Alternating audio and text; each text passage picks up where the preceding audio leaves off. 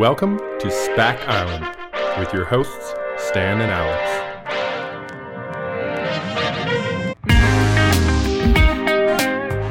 We're two Silicon Valley tech product managers who love stock investing and have jumped on board the SPAC boat. Join us on our journey to find the diamonds in the rough. But please, always do your own research before trading. This is not financial advice. The way that we'll we'll first go through the framework that we're assessing these two companies with. Uh, so Rocket Lab on one side, Astra on the other side.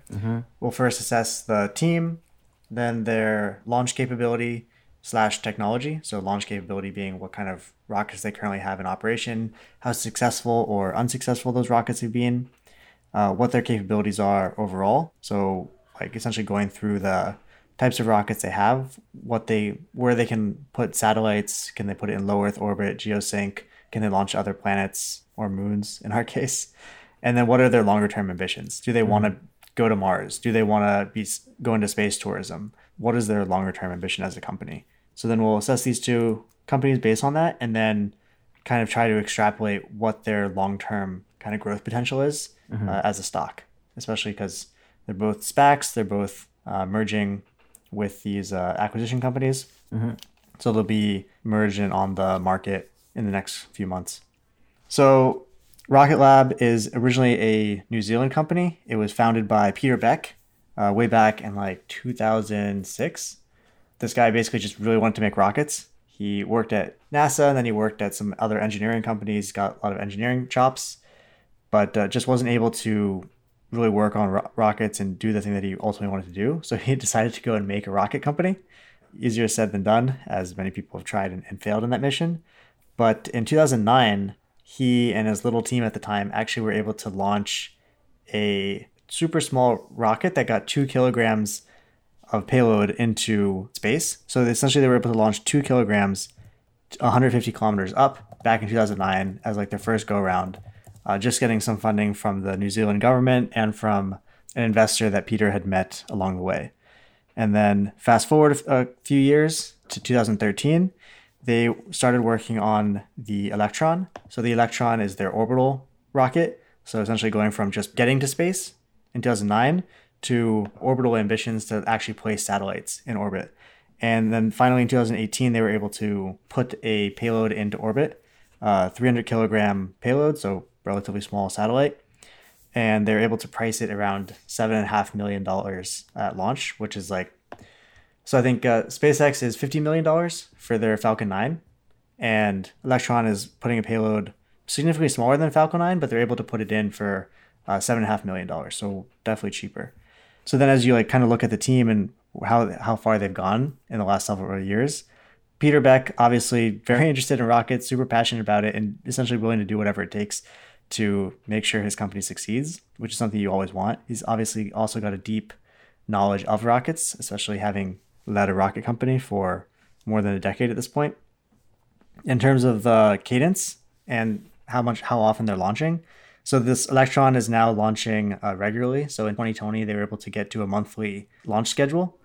Uh, so essentially launching a rocket just about every month. It was a little bit disrupted due to COVID, so they weren't able to actually launch every single month, but they essentially have the backlog now to support that just when things kind of settle down with their supply chain. In terms of technology, they have an orbital class rocket. They have contracts with NASA to launch a payload to Venus and then to the moon.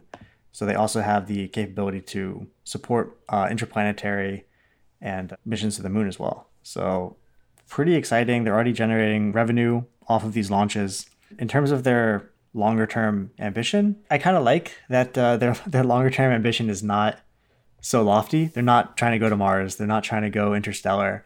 They're just trying to put satellites into orbit and put the occasional product satellite into Venus, Venus's orbit, or uh, some other planet. But they're not trying to do space tourism. They're not trying to make a uh, resort in space or do anything too crazy. They're just putting small satellites in orbit affordably, and that's that's what their goal is. That's what they're doing, and they're doing it pretty effectively. I kind of like that they're not spending uh, copious amounts of R and D money on lofty ambitions. They're not trying to make something that everyone else is trying to do. They're just going after a market that uh, is not so saturated. So Astra is like Rocket Lab, a rocket company. Uh, their goal is to develop rockets and launch payloads into space. Uh, the company is founded by and led by Chris Kemp. Chris Kemp has a background working at NASA and something called OpenStack. He developed uh, a cloud computing strategy for the U.S. government uh, while he was in the White House. You know, while he is the CEO and the CEO has an important role, I think the more interesting leaders inside the company are actually a couple of the executive leaders. First is uh, Chris Thompson, the chief engineer. He actually was the co founder of SpaceX and VP of structures, leading development of the Falcon 1, the Falcon 9, and the Dragon capsule. While Chris Kemp doesn't seem to have much of a rocket or aerospace background, at least was able to recruit seemingly a, a heavy hitter to his team. Uh, he also poached Bryson uh, Gentile as VP of manufacturing. Um, this guy also has a SpaceX background and worked uh, leading the manufacturing engineering team there for the Falcon 9 rocket. So those two guys given the success that SpaceX has seen, seem to be the leaders that I'm going to keep my eye on for them. I'm pretty I'm pretty meh on Chris Kemp because I like a leader that really has a strong understanding of the business that they're in at a, like a very granular level. And to that extent, I really see Chris Thompson and Bryson as the drivers of innovation within the company. So if either of those two guys leave or you know seem to seem to have issues with the company, that'd be definitely cause for concern. But you know, so far they've been around since 2016 and have developed a few different rockets trying to uh, launch payloads. Um, so, given that they were founded in 2016, it seems like this NASA guy basically saw that the administration at the time, the Trump administration, uh, was really into space and decided to start a rocket company to perhaps capitalize on that. And it seems like over the years, they've developed a few different rockets, um, three versions actually, uh, when I was doing my research. Unfortunately, it seems like they've only ever managed to get one rocket past the Kármán line, and that was done December of 2020. So, actually, only a few months ago. For context, the Kármán line is this line that basically separates Earth's atmosphere from outer space. So if you were able to get past the altitude of the Kármán line, technically you've made it into outer space, or at least that's my, that's my understanding. So in December of 2020, Astra got one of their rockets past that line. Unfortunately, that rocket didn't actually achieve real orbit due to an issue with their fuel mixture. And so they so far have never really carried a payload out to space. They haven't really had the level of um, mat- like maturity in their product development uh, to match up to somebody like a Rocket Lab.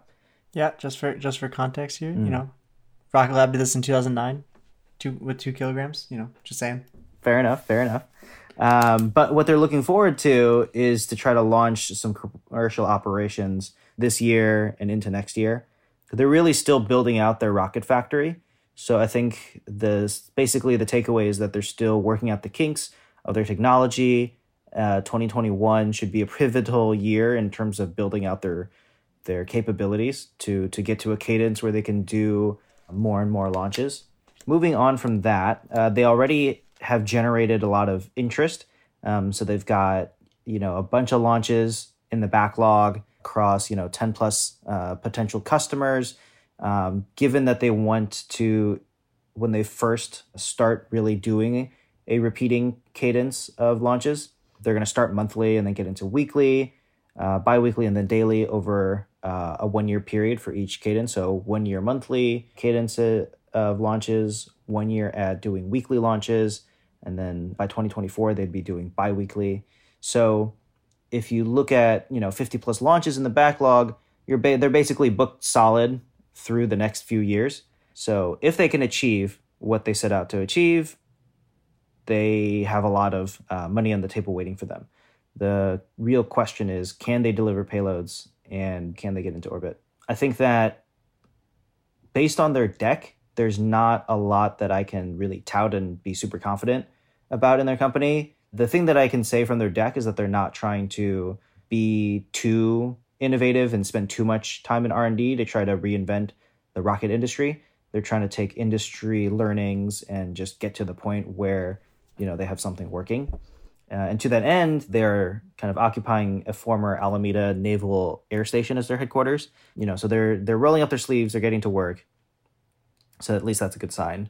Uh, but eventually, they want to be doing near daily launches at a price that is cheaper than Rocket Lab, uh, which certainly is very aggressive and a very lofty goal.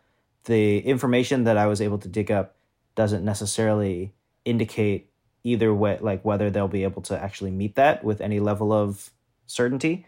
Like the only thing that really gives me confidence that they'll be able to hit that is that they have a couple SpaceX people on board to to try to carry that forward.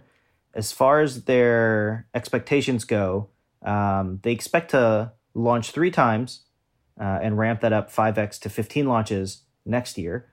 And so, you know, as they launch, but to not get break even on their EBITDA until 2024. So this is a pretty early stage company with not a lot of meat on the bone yet. I think they're still really trying to, you know, grow out the technology side of their business before they can really try to to scale on the on the business side. I think more companies operating in this space definitely grows the overall pie and it inspires people to jump into the space and to invest pretty lofty ambitions. Yeah, I would say the key contrast in the presentations is that Rocket Lab is very keen on touting the amount of progress that it's made and the amount of innovations that they've developed in order to achieve that progress. Whereas Astra is really more like a like a venture pitch deck of like we would love to do this and if you give us money one day we may hit our lofty goal.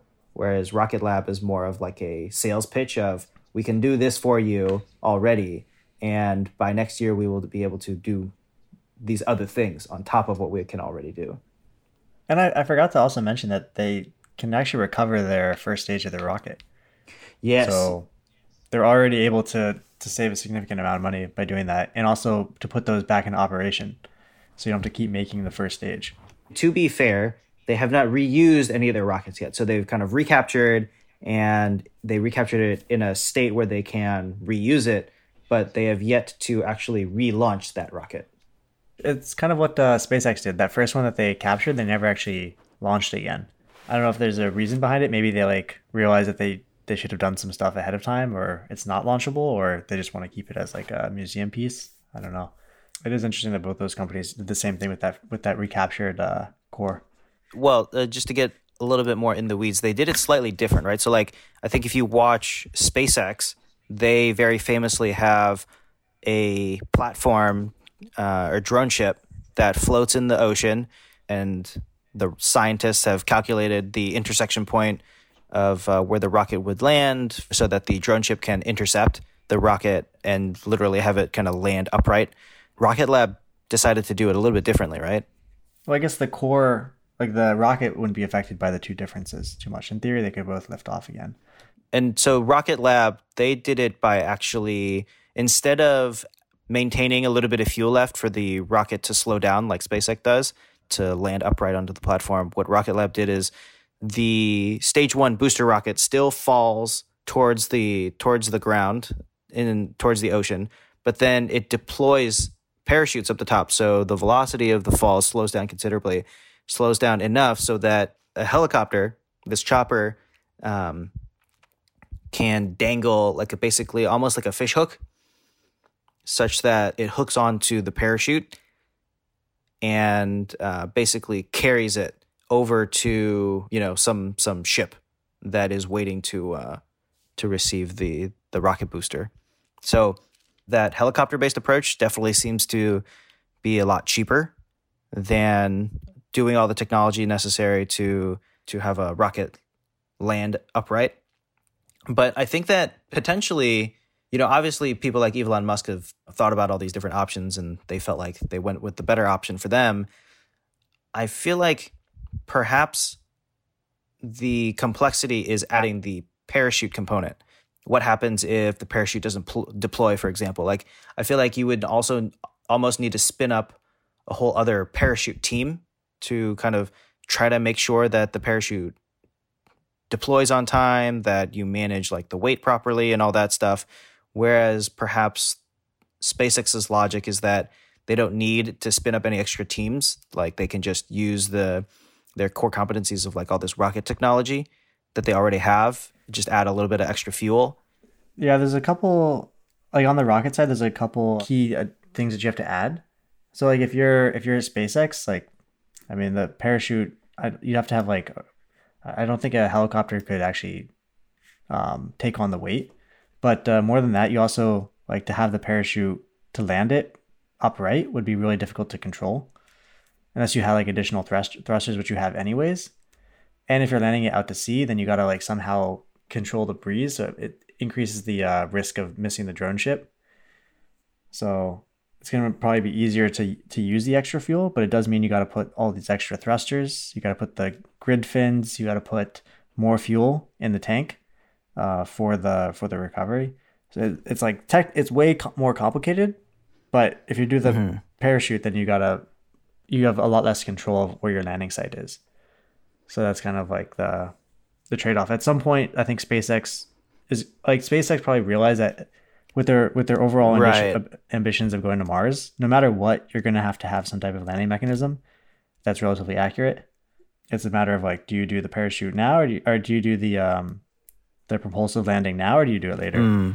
Because mm. like you just you wouldn't have much control. I think that's like the nice thing about the Electron, like they don't need control. It's a small rocket.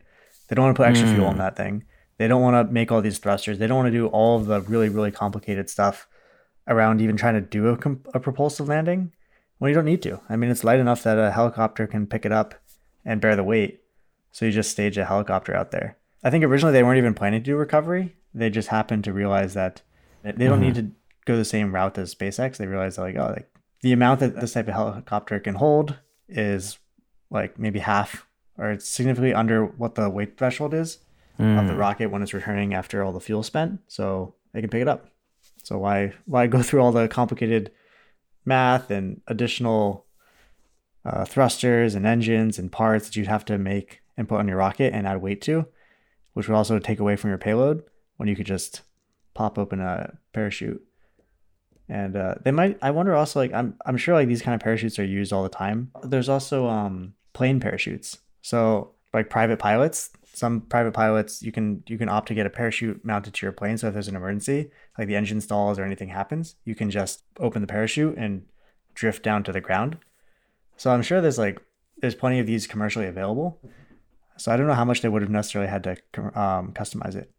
They might have been able to get something off the shelf. I think the customization would have come around uh, where the helicopter latches on. But this type of system i, I want to say this is a type of system that the military also uses no, they for sure have. Um, I think even during the Cold War, I think spy satellites would drop payloads, mm-hmm. or maybe even just like land, deploy their own parachute, and then I think it was I think it was like payloads of like film where they if they like took photos of of uh, I guess uh, Soviet territories, and then maybe the Navy would would kind of um, take it back in to develop the film mm-hmm. via that method. Yeah. So I mean, this is this is old technology. I am just thinking like, does Rocket Lab need their own parachute team? Maybe, but uh, they probably would have just contracted this out to a company that does this for airplanes or whatever for the military. I guess just to give them the specs. But, but to be fair, they tout that they're very, very vertically integrated. Like I remember seeing them say that. Yeah, it was like ninety percent. Mm-hmm. I don't know how you would really calculate percent of, you know, well, a percentage business. of parts, like say you have. But some parts are obviously parts. more important, and some are like more complicated or bigger or smaller. I guess if actually if I were them, I would go with weight because like as long as you make the heaviest parts, like you make your own engine mm. and you make the hull, that's like ninety percent of the weight. Yeah. so then all these other things that you outsource, you can tout that. Met. But some of the electronics have got to be some of the most crucial components.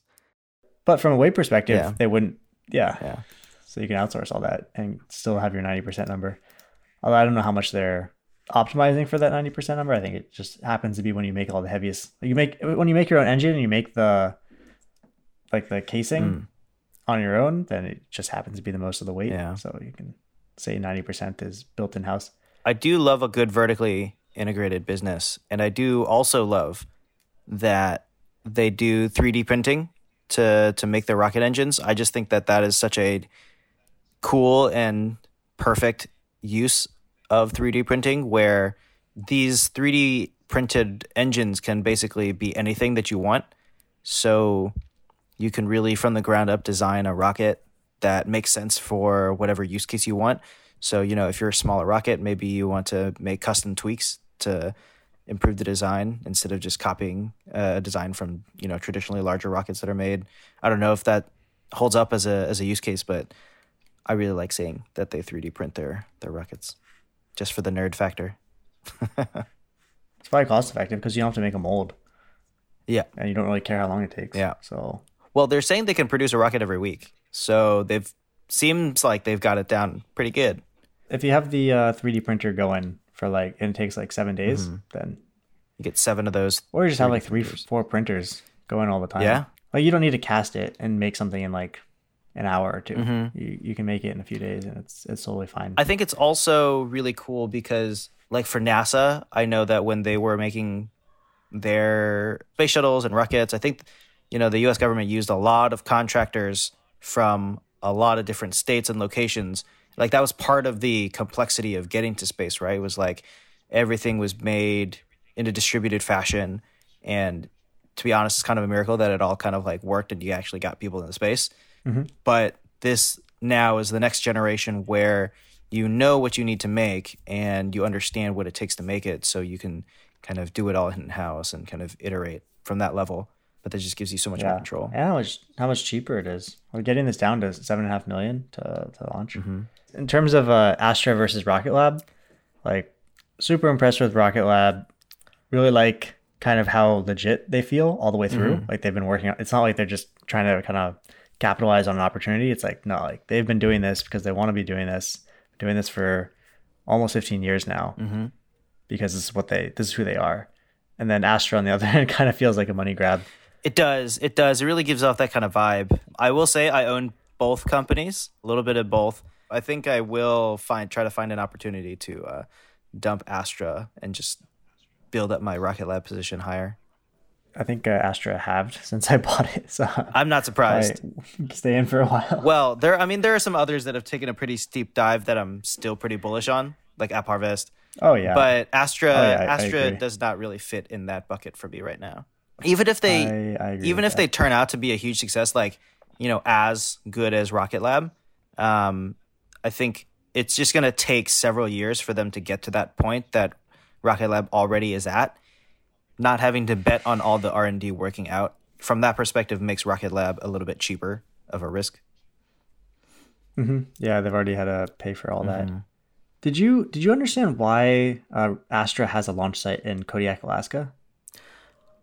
I don't. That's something I was didn't understand because um, I guess the the further away you are from the equator, the um, more fuel you need in order to get into orbit. So that means you need a bigger rocket. You need it's more expensive because you have to go faster because the essentially the Earth is spinning at like a thousand miles an hour. So you get an extra boost because you're close to the equator where the rotation is the fastest the further north you go, then you have less rotation. So that's why like you'll see like uh the European Space Agency, they don't launch in Europe. They launch uh in like French Suriname because it's closer to the equator. That's why Cape Canaveral is our main launch site because it's close to the equator. That's why probably SpaceX has Boca Chica mm-hmm. because it's the furthest south they could go. Mm-hmm. I think the only reason you would really have a launch site in Alaska is for defense purposes from Russia, like from a like for missile Yeah. defense. But that's for like a very specific But- use case. That's a, there's a good reason for that. But like if you're a private company, like why would you go to a place that's so cold most of the year, so remote, and you don't even get any benefits from uh, Earth rotation? I, I got to be missing something here, but to me, it just feels like a very odd decision for a company to go in the wrong direction. so Totally fair.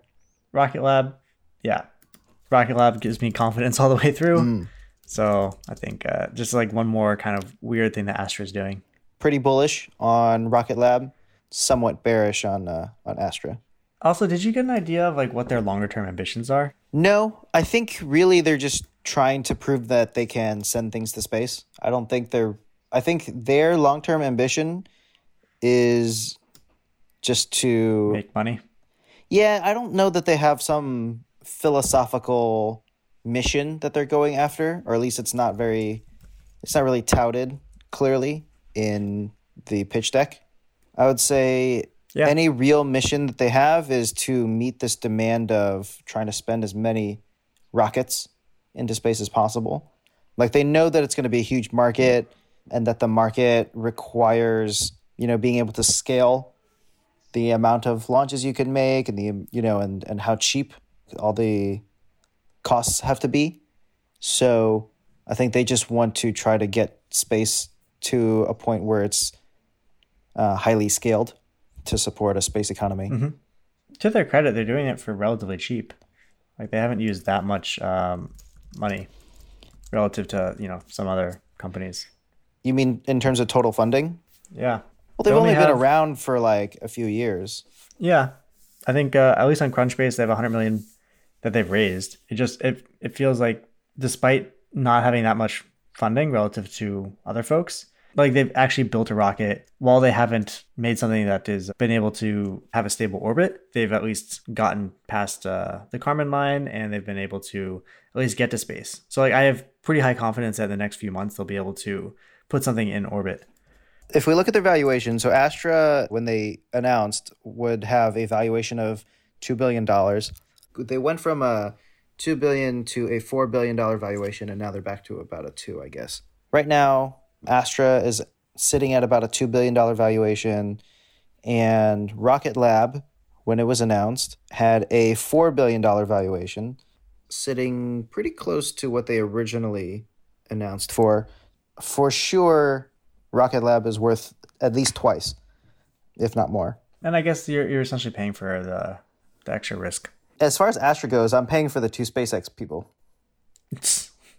Well, That's what I'm paying for. yeah, and hoping and praying that they can uh, figure it out. Hey, Lucid's doing it.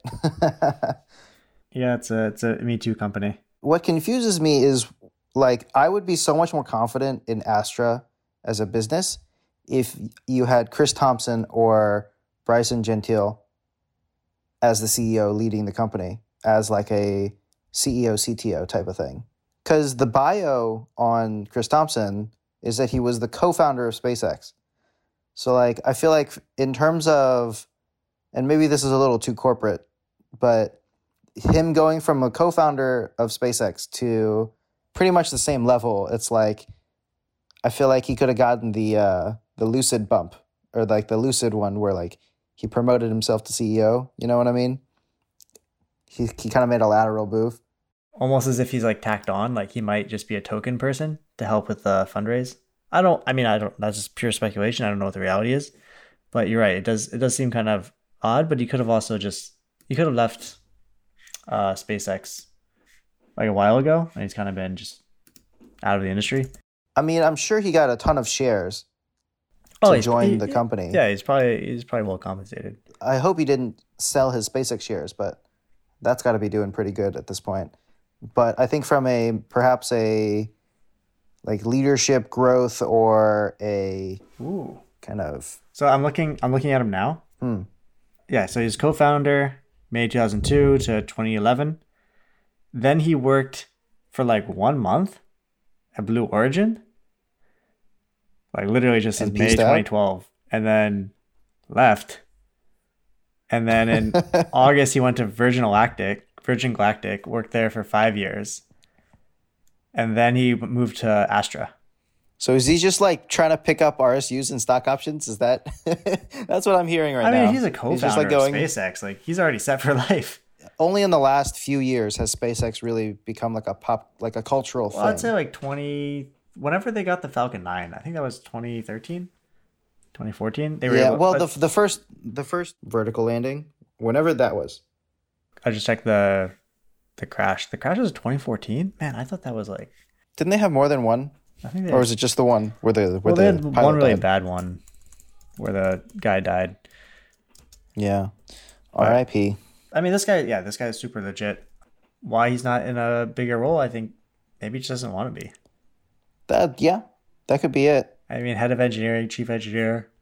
They put him on the rocket, and he's doing well enough to have him actually like making rockets relatively quickly. Maybe that's uh, maybe that's enough for him. Anyway, if he jumps, if he leaves like he did with Blue Origin, I think I can be pretty confident in saying Astra would be a dumpster fire at that point.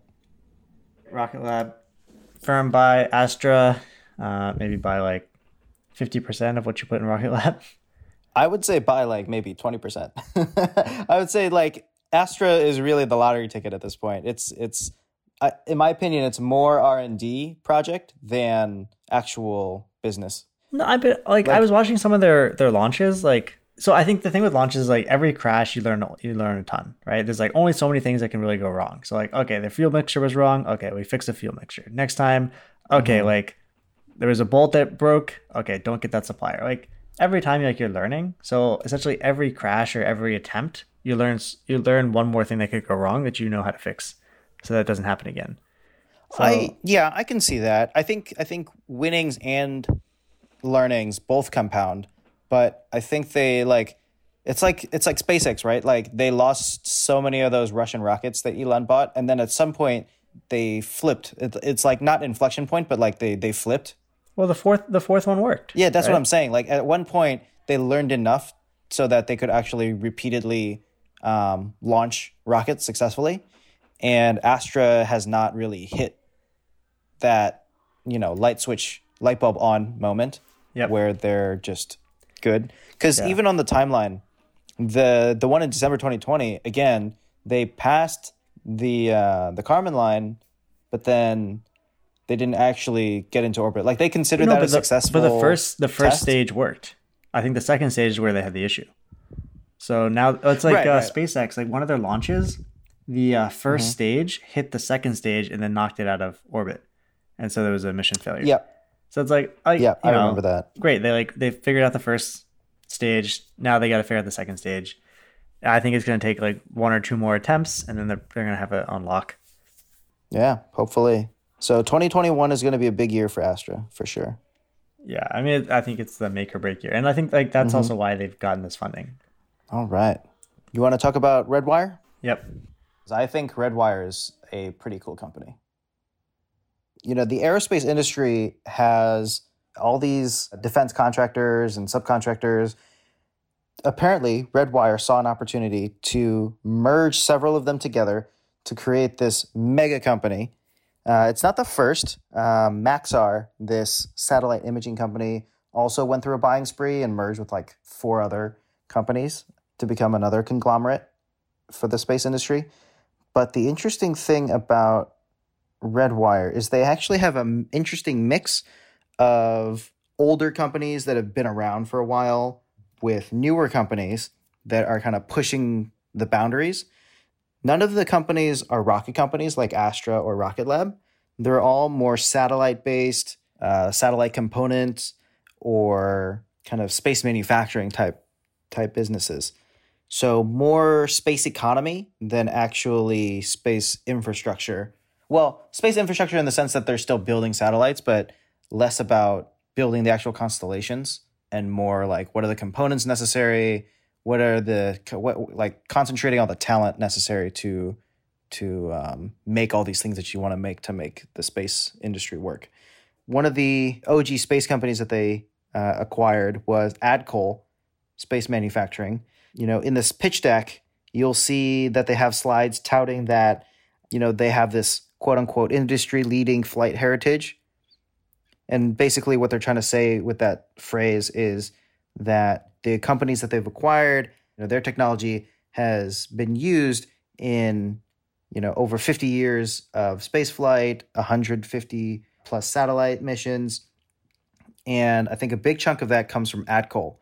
The company was originally founded in 1957, which, uh, if you'll remember, is the year that space uh, that Sputnik was uh, was launched and kicked off the space race. So this company's been there from the beginning, and their claim to fame is a sun angle sensor that helps rockets and satellites uh, maintain their orientation in space, I guess relative to the sun. And so this sensor um, is used on literally every GPS satellite. I won't say literally because I might be wrong, but pretty much every GPS satellite that the US has sent out there uses this sun angle sensor. Every time you have these like Mars missions, you know, the Pathfinder in 97, the Curiosity rover in 2012, those missions use this sensor. And on top of that, they also have, you know, some of these other one, uh, other satellite components that they build. But the sun angle sensor, the one they invented in 1957 to kick off Adcole Space as a company, is just like still used today. So I don't know enough about space and and the components and like that's necessary to make all this stuff work, but that's got to be a pretty damn great sensor to still be used like 50 years plus after it was invented.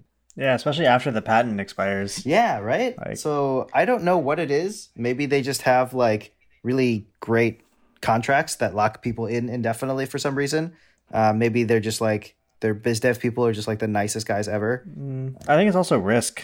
I think that's also like a big driver in this industry is like uh, you don't want to change vendors to somebody that's cheaper. Like that's that's what uh, SpaceX was disrupting, right? Like everyone's like, okay, like we would rather spend like ten times more and get something that's not going to break and we're not going to get fired and nothing's going to blow up, or like like the sun sensor. Like if that sensor breaks, what does it mean to your mission? Does that mean that you can no longer get power to your vehicle? Does that mean you can no longer orient? Like if that's a mission failure, like do you really want to go for the cheaper guy? Or would you rather go with the one that everyone's been using for the last 50 years? That is very fair. So they could get disrupted by a newer player.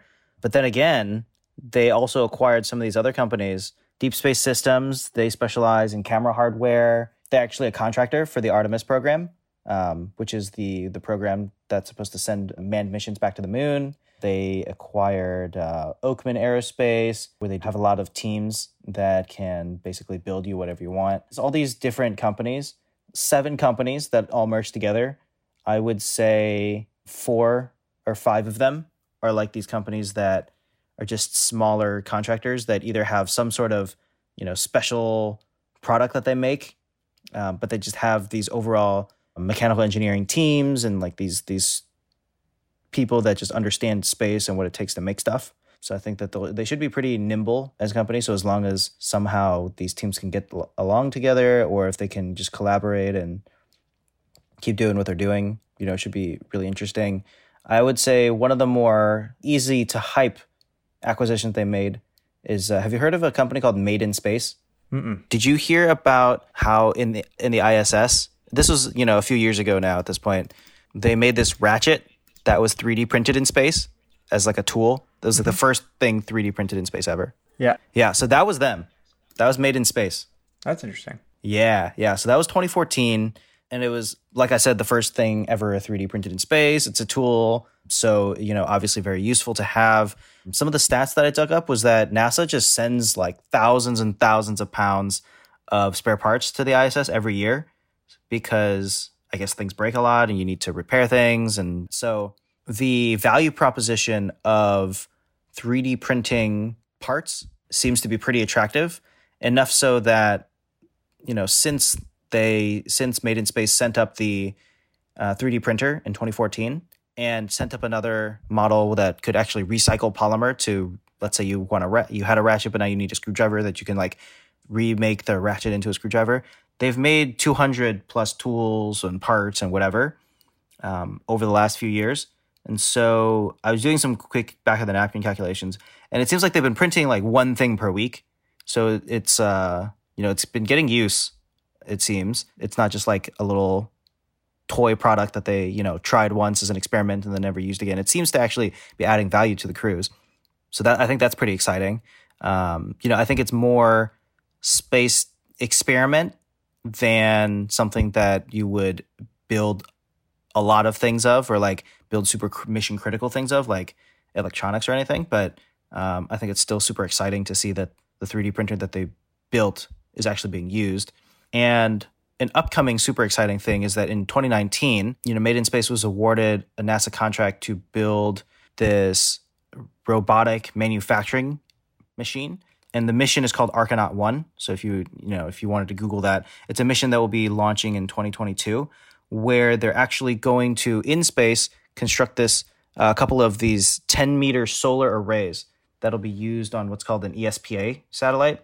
Uh, ESPAs are basically like this last mile delivery um, uh, little little satellites that move constellations like move these uh, these satellites that you want to position, like a space, maybe a SpaceX constellation satellite, uh, into its kind of final orbit.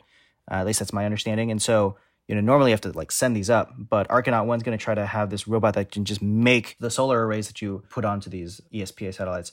So that to me is like super cool because not only are you just building little toy tools that the ISS can use, you might actually start building core uh, key satellite components straight up in space. Yeah. And fun fact, it'll be sent on an Electron rocket in 2022. Coming full circle. Oh yeah, I love going full circle, man. I think Made in Space has a really interesting story. You know, I, th- I think that the the issue that they're tackling in just the additive manufacturing and you know trying to make machines that can build more machines in space is just an incredibly alluring concept and I haven't even talked about the second core use case, which is, you know, in in on Earth where you have you know one G.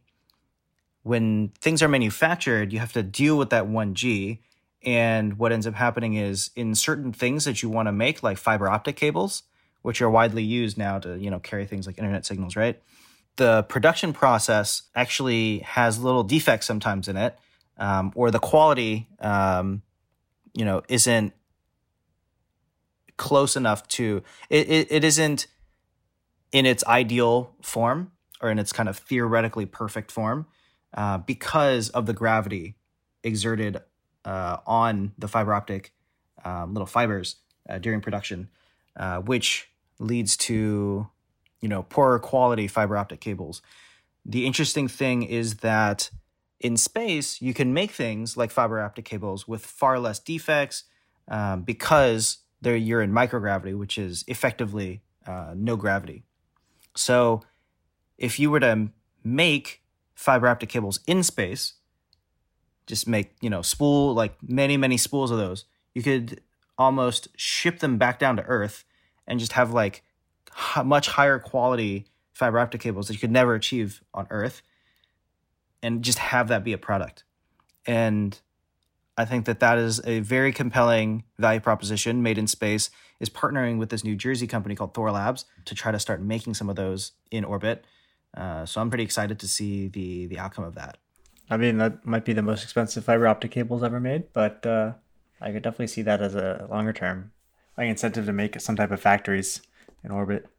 Yeah, I mean, you got to start somewhere. Uh, I think that the idea of space manufacturing I, I guess I romanticize this idea so much in space of like because I want to see space as an industry grow. I think that if space were to become a mature industry, it wouldn't be tethered to Earth-based manufacturing, and so in this world, there has to be some type of company that solves the problems. And Made in Space seems to be interested in tackling those. Oh yeah, hundred percent. It gets so hard to get out of the Earth's gravity well that ultimately, like the most feasible way to like go to other planets and like go beyond our little part of the solar system would be to use like uh like the moon for instance. So you'd have to manufacture everything on the moon. You're not going to go truck mm-hmm. all this steel and all these manufacturing engine uh, rocket engines and stuff to the moon. You're going to try to make it there. So this is like one step towards uh, a larger manufacturing initiative in space. Mm-hmm. Totally.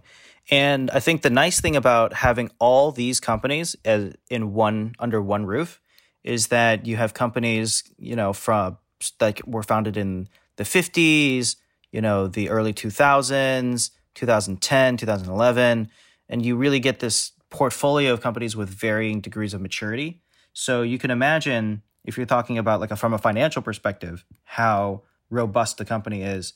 You know, you could have these cash cows like uh, like the solar sensor, the solar angle sensor, you know, be anchoring your business and you know pulling in a lot of cash, uh, and then the made in space company being you know so on the on the frontier of what you're building, attracting you know new attention and new funding, and trying to pave the way to you know to a more um, dynamic space economy. And so I think financial, like just from a high level, I think it's an interesting idea. I could I could see how it would work, uh, how it would be successful. 2020, they're pulling in in excess of 100 million dollars in revenue, and so they're already break even on operating. Wait, wait. Uh, Made in Space is is making 100 million in revenue. No, no, no, no. Sorry, sorry, sorry. No, no, no, no. I wish. I wish. Uh, the overall conglomerate. Oh, okay, okay. okay. So that's sorry. I, I I made the transition. So I was kind of hinting at the transition of like you know all these companies they have different cash flows and combined. I was saying that um, it creates like a, a, more robust overall set of companies. Mm-hmm. But the idea is that the seven companies combined should have revenues in excess of $100 million from 2020. So that's last year. And so that revenue that they're generating is already uh, EBITDA positive, which is awesome. And so they're looking to grow uh, anywhere from the high 30s to, uh, you know, in excess of, you know, 80% a year uh, over the next few years. You know, I think that, you know, just looking at what they're expecting for 2021, a 37% growth in revenue, like to me, that seems already pretty great for a company that is, you know, working in space and is, um, you know, trying to push the envelope. So I think this could be a pretty solid company that could just you know kind of trudge along until it it kind of um, wins the lotto with one of these experiments, and they you know I don't know can start um, like you have some SpaceX competitor that just uses these guys' technology to like make their own satellites. So instead of you know SpaceX launching satellites into space, maybe you have a competing satellite constellation that just like produces itself in space. Yeah, I don't know. I think I think it's interesting that like there are hinged to like ULA and these large uh, launch partners and with the government. Because mm-hmm. like I think like the current trend is essentially like Blue Origin, Rocket Lab, SpaceX, like more of these private space companies being the future of mm-hmm. of the space industry. So I wonder like what what happens to all these contractors in the in the long term? Like are they still able to trudge along with NASA contracts or do they essentially just get eaten because they're relatively easy to copy from SpaceX or someone else who's less who's more willing to That's take a good risks. point. I think that in the long run, if a company can't define from a private sector perspective what their you know key products and services are, I think the talent will get drained into companies that are like SpaceX or Rocket Labs, where they have like a very specific purpose and you know they need a team to grow and you know they'll compensate their team well for the services they provide that's a great point i'm hoping that redwire can find a good private sector niche. Long term like if we were looking at like 20 30 years out i'd be pretty bearish on this. But if you're looking at like a five year time horizon like i think they're profitable already. Like they're making money.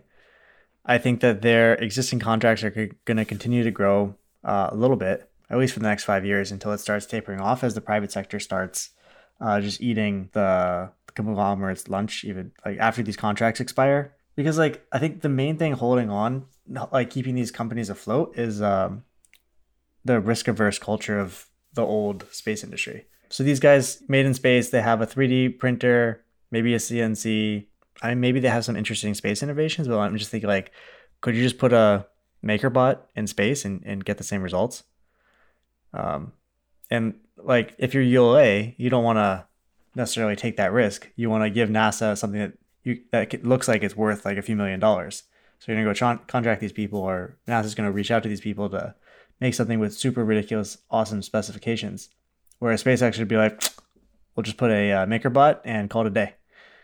And if that works, like 80% as well, for like a thousandth the cost, then that's probably to be what takes over in the end. And that's kind of the same story for I think all of these. If you're willing to take risks and try something else that might be a cheaper solution, or the smaller startups are, then they're going to win. But again, like like Red Redwire has a larger portfolio. They don't only have things that can be easily copied by more um, risk tolerant companies. So, like payload adapters, maybe that's oh, that's definitely something that SpaceX would just make in house. But uh, there's got to be something here in their portfolio that they actually like that's actually defensible against the new wave of companies. I yeah, I agree that that's a concern. I think Made in Space is probably the best shot at creating some form of a private sector play in terms of you know building out satellites like a, a machine that just basically churns out you know your own satellites. I think that over time, you know, and this is way oversimplifying it, but I would love to see some of the small companies that they acquired, like the maybe Oakman Airspace, LoadPath, deployable space systems, like those all seem to have like a good set of smart people. They they work on their own little projects that they're contracted on, but if they kind of help out and try to make made in space grow more quickly and like solve pr- more problems or like they they basically take what made in space is doing uh, and like put it on steroids i feel like that would be in my opinion from like a private sector opinion like the best outcome. Mm-hmm. Uh, with those additional connections especially in the industry you could see a, a bump in the short term. Also i remember they had a crazy low valuation in my opinion. Redwire? What was the valuation? it was way it was like 600 million. For 100 million dollars in revenue? Yeah. What was their uh, ebitda? It's about 30 ish for 2021's I mean, adjusted EBITDA. I think that valuation kind of makes sense. It's not really a growth company. And they're not even really trying to position it that way. It's like a stable, plodding along business with modest growth prospects. I mean, they're trading at six times earnings. That's in like the five to 10 range that I think kind of makes sense in this industry. Yeah, I guess I don't have a good sense of what the multiples are for something like this where there's so much um it's like so it's such a public sector. There's no, nothing in this portfolio that i think could just instant become a billion dollar company. I don't think there's anything that's going to capture the public's attention and be like yes this will be a billion dollar company or at least has a chance to be. All of these are like very small parts of a larger ecosystem that all rely on the old ecosystem. 600 i think is maybe a little bit more than i would be willing to pay for it actually like that's six times earnings. Okay, like in the next few years, maybe they'll be able to get to like 150 million in earnings. Maybe it'll be worth almost a billion. I don't really see this growing that quickly. Like I'd rather allocate my SPAC money to somewhere somewhere else with better growth prospects. Like even honestly, even Astra. Like I think Astra would be a better. At least it depends on your risk profile. Like this is relatively low risk, at least for the next five years. It's just that if I had to choose between Astra and this, like I just prefer a higher risk, higher reward kind of play. So I would actually go with Astra because there is that potential for a multi-billion dollar uh, company. Whereas this one, I just don't see that happening.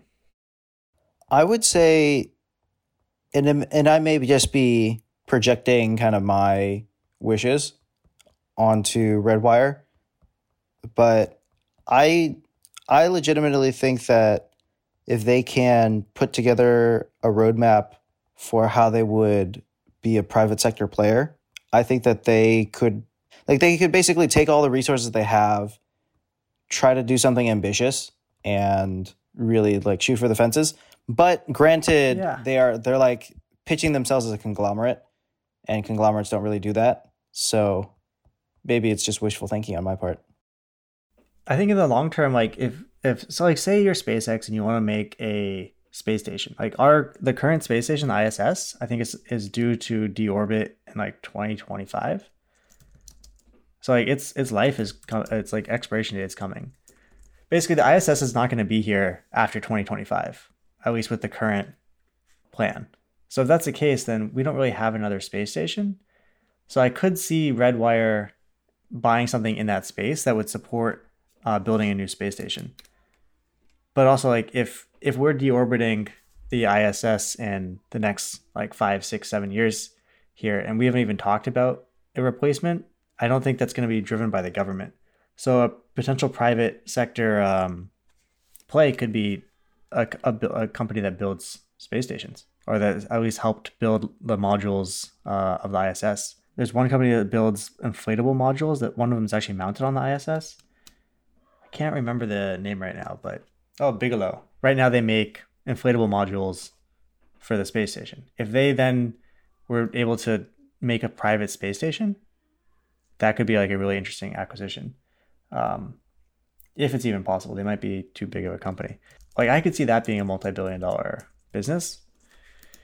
They don't have it in their portfolio. They don't have anything that I I, I see could be a billion dollar business in, in the private sector side, especially like with all these different trends. Like you have a, a moon mission, you have uh, some asteroid missions coming up. If they had something that was going to help with these private sector initiatives, then then I could uh, I'd be a bit more bullish. But right now, like you know, six hundred fifteen million dollar valuation with like around a hundred million dollar revenue, 20, to like 12, 10, 15 percent margin. Yeah, I mean that that's a slow growth, probably stable company that without like relatively little risk in their portfolio which also means relatively little chance of, up, of massive upside. Okay, I, I can see that. Uh, you, yeah, you've convinced me.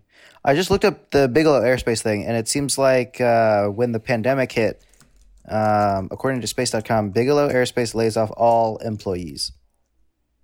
Oh, so they went bankrupt. Perfect. that's that's, that's so what it sounds like. Them. Yeah. So yeah, just do it. Yes, they should. Uh, they should do an acqui-hire. I imagine a lot of those people probably went off to other companies, but uh, yeah, at this point, like if they laid off everybody and shut down, then uh, yeah, it's gonna be hard to get those people back. Yeah. Oh, I think I guess. But um, you'd be able to um, get the IP. They probably furloughed everybody, is what it looks like. So maybe they're if they're if they're still a company, like let's see. Okay, first I mean, if they furloughed every, I mean, I think that means they're dead. Yeah, they haven't really launched any new press releases since October 2019, so that's not a great sign. And they were pretty frequent before. Yeah.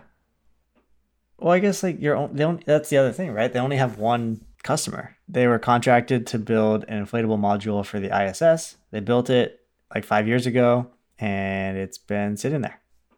Who else is going to buy a inflatable module? I'll buy one. Support support support struggling small businesses, Alex. The thing is that those patents might be interesting. Like all the IP. So if you're a Redwire, you can just purchase those and then if anyone expresses interest in space stations, you can essentially have the IP to then try and go after those contracts. So as of a couple weeks ago actually, Bigelow uh, sued NASA for about a million dollars. There's probably a project uh, cancellation. Yeah, that's what it looks like. So like in government, if the government cancels a project, then you as the contractor have to charge the government for anything that was spent on the canceled project. Mm-hmm. So like mm-hmm. if say you're making like books, if you're like going to print a bunch of books and you bought like a hundred thousand dollars worth of paper, mm-hmm. and then the project is canceled, you're supposed to then charge the government or whoever the uh, government branch or office was mm. uh, for that project. You're supposed to charge them for that hundred thousand for of paper. Yeah. So that's maybe what happened. A project they were doing, then canceled. Then they had a million dollars in material costs, and then the government didn't pay for it. Because also, like the government, I my so my parents are in government contracting. They said they had uh, an issue like 30 years ago where they they ca- charged the government after a project was canceled, and the guy never talked to them again. So at least what I from what I've heard is that they don't like paying it. So the million dollars, they maybe just the contracting officer didn't want to pay it. But that's all speculation. I don't know. Is there anything preventing somebody like SpaceX from building their own lab aside from the cost? In like uh, International Space Station? Yeah, yeah, like building their own, you know, SpaceX uh, station. Uh, not that I know of. And also, like, how hard is it? I, that's the other thing. Like with with SpaceX, is like if you build a space station for yourself, you don't sell it to anybody, and you put it in space do you need a patent? Like, do you need, do you have to worry about IP? Like, if you just steal everybody else's IP and use it in your own stuff, but you don't sell it to anybody? No, right? Then it doesn't matter.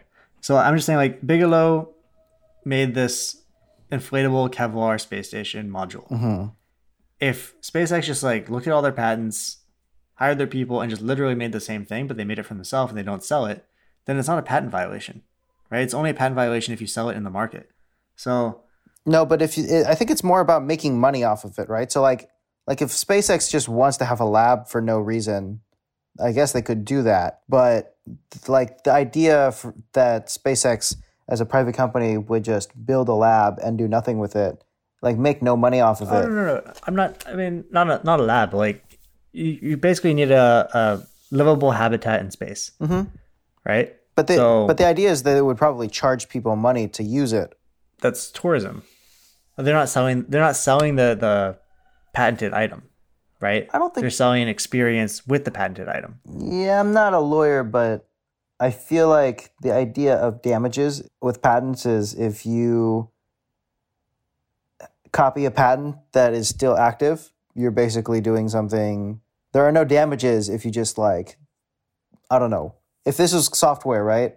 Like if somehow you patented software and you just do it as a hobby project and you do it, you know, for your for your own education or for your own little enjoyment or entertainment, there's no damages. But if you start like sharing it out to people and like, you know, making some form of money off of it, that's considered damages because you shouldn't be able to make money off of something that technically belongs to somebody else. I'm looking at it now. The owner has the right to exclude you from making or using the patented product. Yeah. That makes So- yeah, that makes sense. So yeah, which is interesting. So yeah, SpaceX would just have to get the license. But then if you're Redwire, like this might be an interesting licensing opportunity. You buy the patent, license it out. Mhm. It also depends on when the patent expires because it looks like this company was actually founded in 2000. So I don't know when they patented, but it, if it was 2000, it might be expired at this point.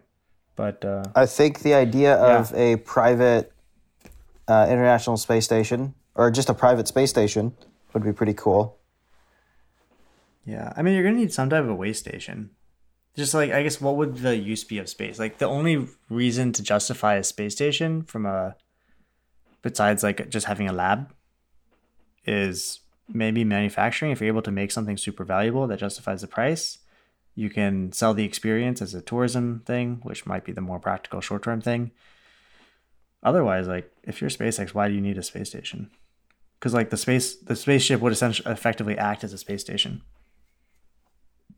It's like building a using a submarine versus like a an underwater base.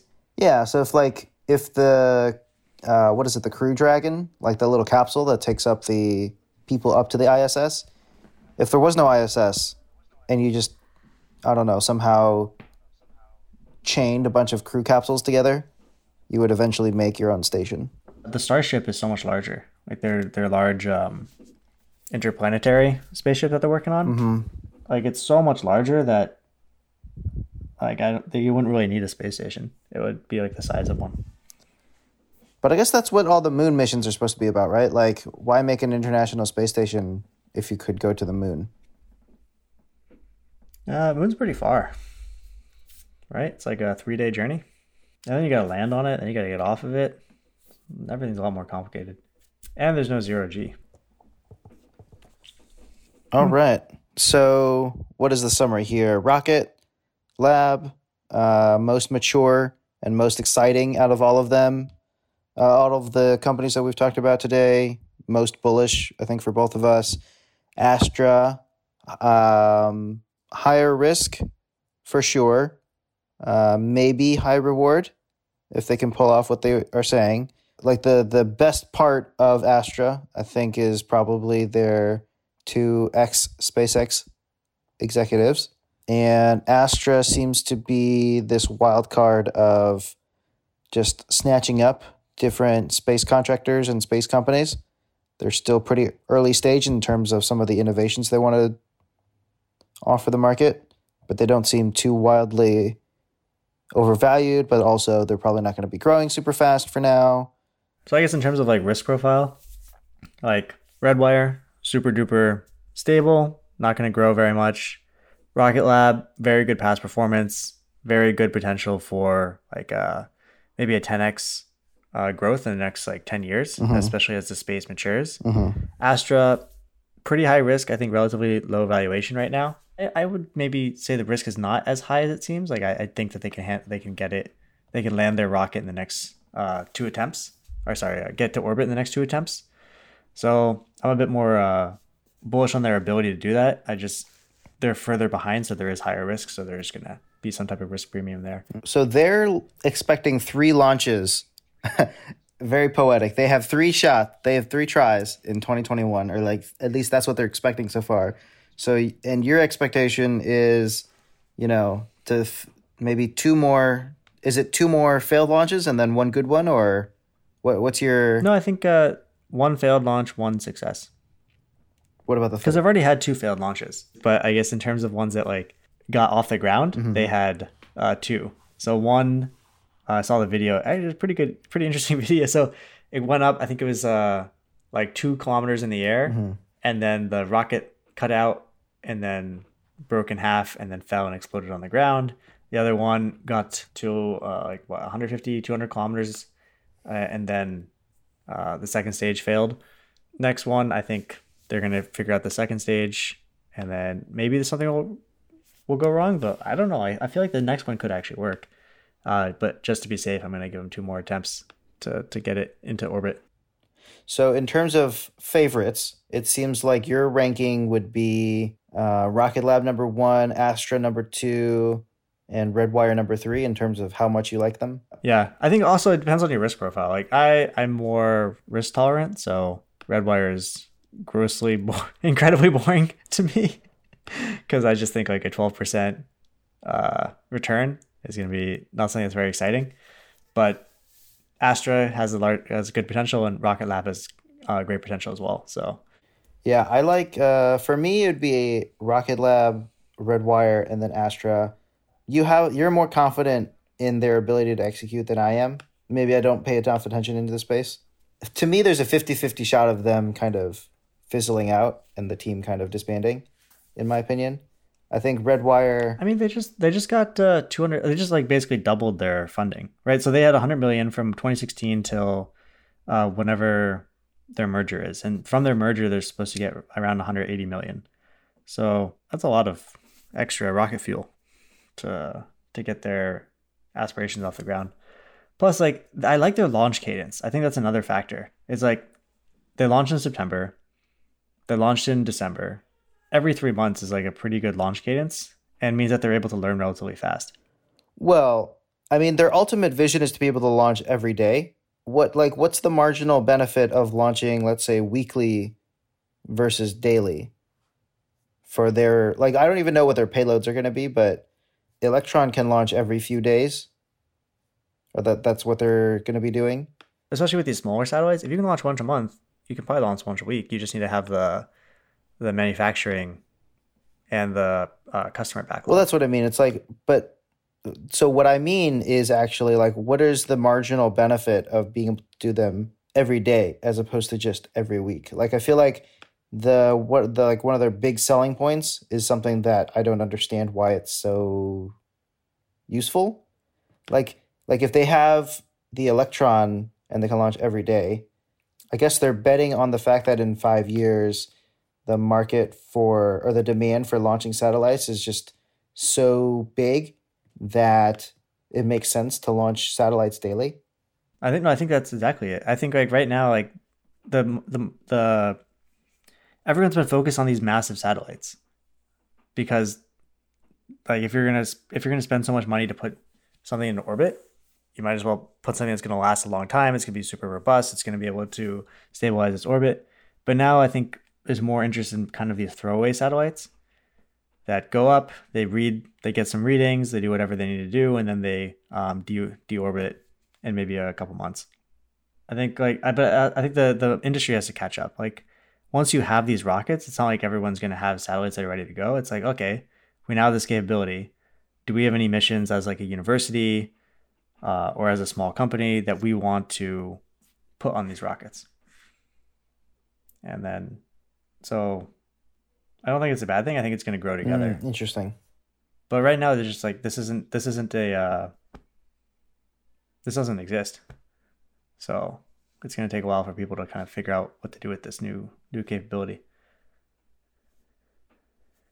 Fair enough. All right. I guess time will tell. We'll have to check in and see how all these uh, companies are doing in a in a maybe a year or so. I'm uh, I'm pretty confident uh, in Astra after talking through this.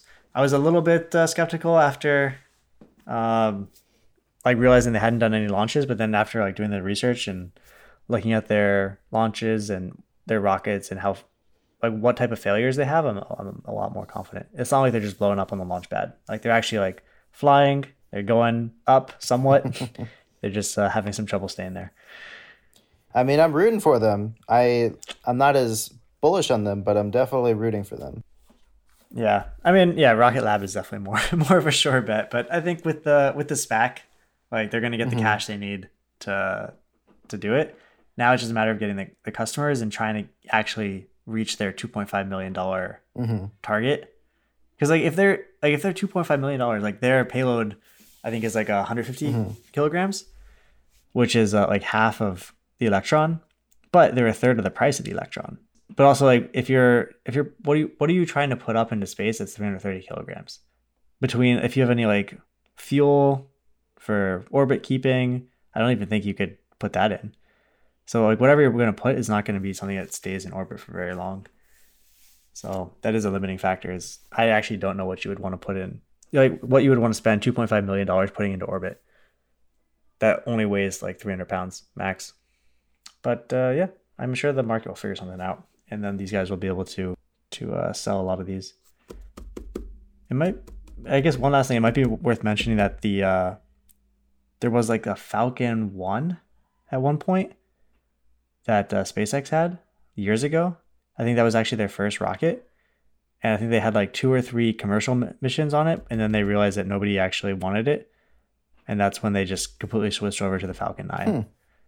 So at least 10 years, or maybe, I don't think it was 10 years ago, maybe like eight years ago, or maybe it was 10 years ago, a long time ago when, uh, when SpaceX was, was just starting out and they were in this small mm-hmm. satellite game, there weren't that many customers.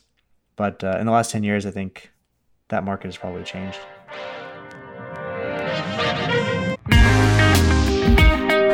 Thanks for listening. Follow us at SPAC Island on Twitter for updates, to give us feedback on the show, and to tell us which SPACs we should review next.